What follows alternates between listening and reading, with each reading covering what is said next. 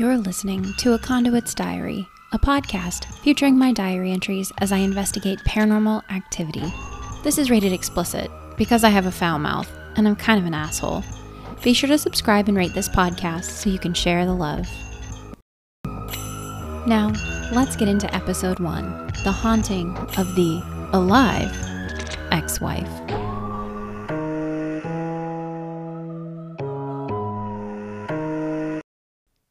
Arizona homes never really look haunted. The colossal Scottsdale home was typical of upper class excess. It was relatively easy to find. I just turned down one of the many side roads off the freeway into a gated community. This particular one had a security post with staff who demanded to know who I was. I rolled down the window and let the 95 degree early May air penetrate my icy layer, created by AC blowing on full blast the 30 minute drive here. I sucked in a breath and introduced myself. Rachel Smith, here to see the Prestons. Yes, they were expecting me. No, I was not a solicitor. Can I roll up my window now? There's sweat pooling in my boobs. After what felt like too long, he waved me in and pointed to the right, down a street with some name like Sagittarius or Secretariat. I passed house after house of ego. The first home had a circular driveway, a la Downton Abbey, where a few cars with names I couldn't pronounce sat perched. The next home borrowed Southern charm with a wraparound porch lined with rocking chairs. Considering the heat that wouldn't let up for the next four months, I doubted the chairs got any use. Finally, I found the house 1322. 1322 Sagittarius or Secretariat Street was 5,600 square feet on a quarter acre lot, according to Zillow. I never go to these places without at least some recon to decide what I'm getting myself into. It sold for a cool $1.5 million in 2010 to Richard Preston and his ex wife, Amelia. Heather Preston was the third wife of Richard Preston, who was simply listed as an entrepreneur on his LinkedIn account. That was usually code for daddy's money, but I did find a few businesses tied to him that didn't look like absolute failures. Usually, these people were in real estate and amassed a ridiculous amount of rentals in up and coming areas. Read gentrification. 1322 utilized the Adobe style of housing that I always found charming, if not a bit strange. The yellow orange wasn't an eyesore against the desert landscaping front yard and cobblestone style driveway. I pulled into it just enough to be off the street, but not totally in the driveway, lest I need to escape quickly. You laugh, but sometimes shit gets wild. Once out of my car, I tried to straighten my shirt, then decided to tuck it into my high waisted slacks. Over the last few years, I'd cultivated a style that wasn't quite business and not quite casual. That was the trouble with dealing with the elite. They could smell knockoffs a mile away, so I stopped with the fancy purses and designer edi- anything. Plus, this time of year, anything more than a bathing suit felt absolutely oppressive. I didn't have the quirky style of my older sister to lean on things like high waisted shorts or crop tops, so here I was. Awkward fitted blouse shoved into slacks, sensible shoes, thin red hair pulled into a low ponytail, pale skin slathered with sunscreen. I checked my bearings and gave a quick knock on the door. Here we go. Heather Preston answered the door. I recognized her from magazine articles that highlighted the parties for fundraisers they attended at least twice a month. Of course, these parties were basically unheard of these days. I smiled and said, Hello, you must be Heather. I'm Rachel. Would you like me to wear a mask? I motioned to the floppy cloth item in my hand that I stitched out of necessity in mid March when I thought my professional life was ending. Apparently, pandemics that drive people to be in their homes all day also drive them to concoct hallucinations that their home is haunted. Business was booming. Business being my paranormal investigation business, or whatever you wanted to call it. It had no formal name for tax reasons, but with word of mouth and a few crappy business cards, I didn't need much else. It was a labor of love and necessity. Owning a pet rescue and selling random shit on Etsy wasn't paying the bills. For the last five or so years, I'd toured the greater Phoenix region debunking hauntings, or at least helping people with hauntings. Most of the time, it was nothing an errant pipe, carbon monoxide, you know, I was the first person they called after the exterminator, and usually the last person they needed to call before reaching something more sensible. Rattling pipe, I knew a guy. Carbon monoxide, I got a person. Cleansing, boy, do I have the woman for you. Here, take some crystals and wave some smoke. Like I said, Arizona homes never look haunted. 1322, however, was haunted by awful taste. I could see over Heather Preston's shoulder that the indoor decor was farmhouse style, which clashed with the saltillo tile and warm undertones. Heather ushered me in, and I was awarded a full view of tall ceilings painted some awful orange beige color with equally off toned baseboards. Oh, yes, hello, she said, with a slight drawl that surprised me. Most transplants to Arizona were from California and had an upward lilt to their voice, Southern California, or a hurried, brusque way of speaking, Northern California. Southerners were rare, but a closer look shouldn't have surprised me. Thin stature, too tall, dark hair that was bright and shining despite the fact that no salon had been open in weeks. Beauty pageant style. I liked it. She nervously wrung her hands and peered out the window. Don't worry, my car doesn't have any decals on it. Would you like me to wear a mask? I reiterated. At first, the mask seemed oppressive. Now, I loved it for its ability to hide an errant smile or me mouthing, What the fuck? several times in some homes. It can't be helped. I had a bachelor's in psychology. They evidently taught self control at the graduate level, which I never made it to. Are you sick? She asked, eyeing me up suspiciously. Oh, no, I've been isolating pretty well, I said with another smile. She seemed calm by this, nodding her head. That's fine then. You can put it away. She wrung her hands some more and looked at me a long minute before I spoke. It's natural to find this strange. Why don't we sit down and you tell me what's been going on? Then I'll have a look around and make some recommendations. You're free to discard them, and if you'd like to follow through, I have some resources. And this is anonymous. She pressed. Anonymous? Sure. I'll spill everything about this visit to my close circle of cats and foster animals, plus Anthony. But otherwise, your secret is safe with me. I'll try to keep it off your husband's LinkedIn profile. Of course, I said with a nod. I'm sure you Googled me. I couldn't find anything, she said, eyebrows narrowed. Exactly, I replied. She nodded slowly, then extended a long arm to point to the kitchen. This way, she directed. She led us into the kitchen, which was equally adorned with a tacky mismatch of antique looking furniture in the same farmhouse style. We sat at a long, whitewashed plank table with tall seats so uncomfortable I doubted anyone actually used the table. Once she sat down, she stapled her hands in front of her and narrowed her eyes to study me. I don't know how to say this, she said slowly, but I think my house is haunted. I nodded. She continued, by Richard's ex wife. This took me by surprise. Richard was married twice before, but never a widower, at least not that I could find. His first wife lived off their lack of a prenup in southern Arizona. His last wife was still embroiled in court battles to try and get her share of the pie, but neither were dead. I raised my eyebrows slightly. When did she pass? I asked, assuming I'd missed something recent. I was always so thorough with my research. How did I mess this one up? Oh, she's alive, she said quickly, waving her hands. This was their home, you know. They lived in it for years. They were married in 2017, so I've only been here a bit. She's everywhere, though. I think.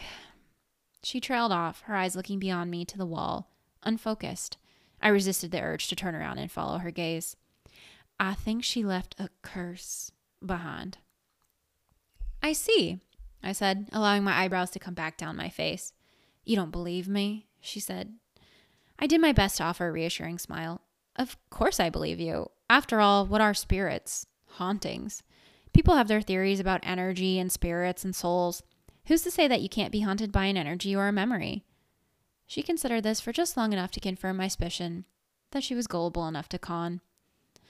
I assume your husband doesn't know I'm here? I pressed. She shook her head quickly, shortly. Then we'll have to be quick and discreet. Take me to the place where the haunting is the strongest. She hesitated a full 30 seconds before standing and pointing the way down the hall, making sure I walked in front of her. What, like I would steal some of this cheap ass decor? It would clash with my poor people's style. We walked down the immense hallway to the opposite side of the house, into what I assumed was the master bedroom. The style here was similar large four poster bed with the whitewash color that clashed with the orange tones of the tile in the walls. The furniture was the same, with two large dressers. It looked cheap, which is exactly how you know it was expensive. I caught a glimpse at his and hers closet the size of my kitchen and a spacious shower at the end of the room. Hmm, I said, looking around. I pulled an item from my purse a recorder. Have you ever done an EVP reading before? I asked. She shook her head, then nodded, then shook it again. I, I haven't, but I know what it is. Will it work here? Potentially. I've dealt with similar spirits before, uh, emotional hauntings. Sometimes you catch echoes of their energy. What if it's not residual? What if it's intentional? She asked. Her arms were crossed over her chest and one perfectly manicured nail. How is that possible? The salon's been closed for weeks. Rested between her teeth. Then we should hear the intention loud and clear, I said. I placed the recorder on the dresser closest to the center of the room and walked the edges. From my purse, I also removed a thermoscan I'd stolen from my father's shop. It was used mostly to detect heat signatures from leaking pipes or faulty wiring or whatever, but it worked well enough to determine the true origin of people's paranoia. I made a great show of inspecting the edges of the room, the outlets, the walls. A few areas let out little squeaks of temperatures rising, mostly around the windows, but nothing too exciting. She followed within steps of me, peering over my shoulder multiple times to watch. Occasionally, I let out a hmm and an I see for effect. At last, I brought my favorite device, my carbon monoxide detector. This device was rigged by a friend and looked way fancier than it really was. I waved it around, listening to it purr amicably, as it didn't pick up on any carbon monoxide levels above normal. Well, that was good, though it would make getting rid of her demon much harder. What do you want? I asked the empty space. Heather caught her breath, listening. I paused a few minutes, letting the machine graze over random item of clothing, listening. What will it take you to leave? I pressed a little louder. Nothing. The machine continued soundlessly. Satisfied, I tucked it away and brought out a single crystal pendant on a long chain. What's that? she asked. Oh, it just picks up on extra energies. It might localize where the issue is, I said. I watched her face closely, saw her eyes dart to one of the dressers. I counted to ten, then let my eyes wander to that same dresser. It was the same whitewash as the rest of the furniture, a little bit out of place, maybe just painted to fit. On it sat a few vases that matched the decorations from the other dresser. But one thing stood out a single watch box. It had a glass top that let you look in and see the rows of expensive watches within. The box was worn, as though being handled frequently. I made my way around the room with the pendant, letting it sway with my steps as I hovered over nightstands and pillows, and even ventured into the bedroom to get a better look at the monster of a shower. One day when I hit the lottery, I wanted a shower like that. I knew going into the closet to investigate her wardrobe would be pushing my limits, so I made my way to the dresser. Heather was close to me now, closer than the six foot rule we had established as a society, practically breathing down my neck. With a simple flick of the wrist, I sent the pendant spinning as it landed on the watch box. She gasped. I took a step back and frowned. Hmm, I said, making a show of examining the pendant until it stopped spinning. I let a full minute go by before approaching it again, repeating the flick of my wrist to get the pendant to spiral. Heather moaned this time, dropping onto the bed with her head in her hands. I knew it, she said. Knew what? I asked, putting the pendant back into my purse.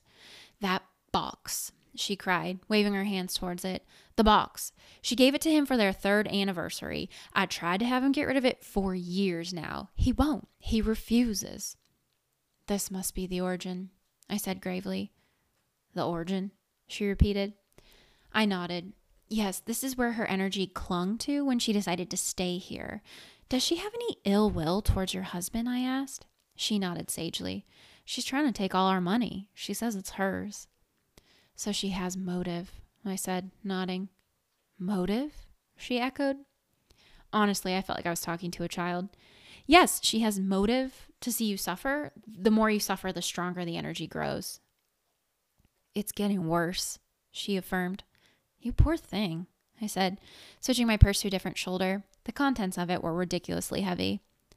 Can you fix it? she asked. I pretended to consider both her and the box, tapping my chin.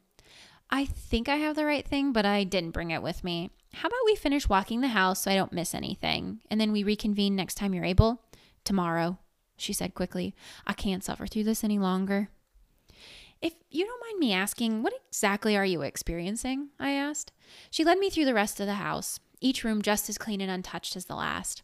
I saw a room meant for a teenager, but no signs anyone had ever visited. Poor Richard.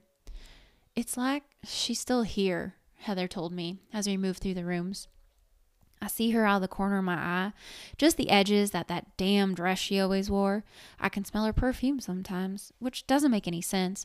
I got rid of everything as soon as I could have, anything that could have had her scent on it. New couches, new blankets, new everything. Hell, I even painted the walls and put in new tile because she was always there. She shuddered. I shuddered at her interior design skills. Lately, I can hear her talking at night when I'm almost asleep. It's relentless. It's like she's talking to him, having a whole conversation that only I can hear her side of. I nodded sympathetically, finishing my sweep of the home. Let me listen to the EVP tape, I told her, retrieving it from the bedroom as we made our way back around. I'll bring my findings tomorrow and we'll go over a game plan. Same time? She nodded, walking me to the front door. Just inside the house, to the left of the front door, sat a small room. Usually, these rooms are called Arizona rooms or dens or offices. They have no doors, they're smaller than a typical living room, and they often feel like awkward space. This one had a few sofas and chairs with a coffee table. On one of the chairs sat a woman wearing a long, flowing black skirt, a long sleeved blouse, and a ruffled hat tied tightly to her head. I squinted at her, watching her carefully for any signs that, you know, she may be malevolent. She regarded me coolly, tilting her head, then went back to the item in her hand. It looked like stitchwork or some sort of weaving, nothing I could really see easily from here. What? Heather asked, alarmed. She grabbed my arm when she caught me staring. We both looked at her hand on my arm, laughing nervously at the gesture that was so normal just a few months before. Do you have any issues with this front room? I asked. She shook her head, her eyes wide. No, why? Sometimes the entryway invites things. They like to settle up here, I said, nodding as though it made perfect sense. Just as I suspected, the woman was harmless, and Heather had no idea she had a true ghost in her home.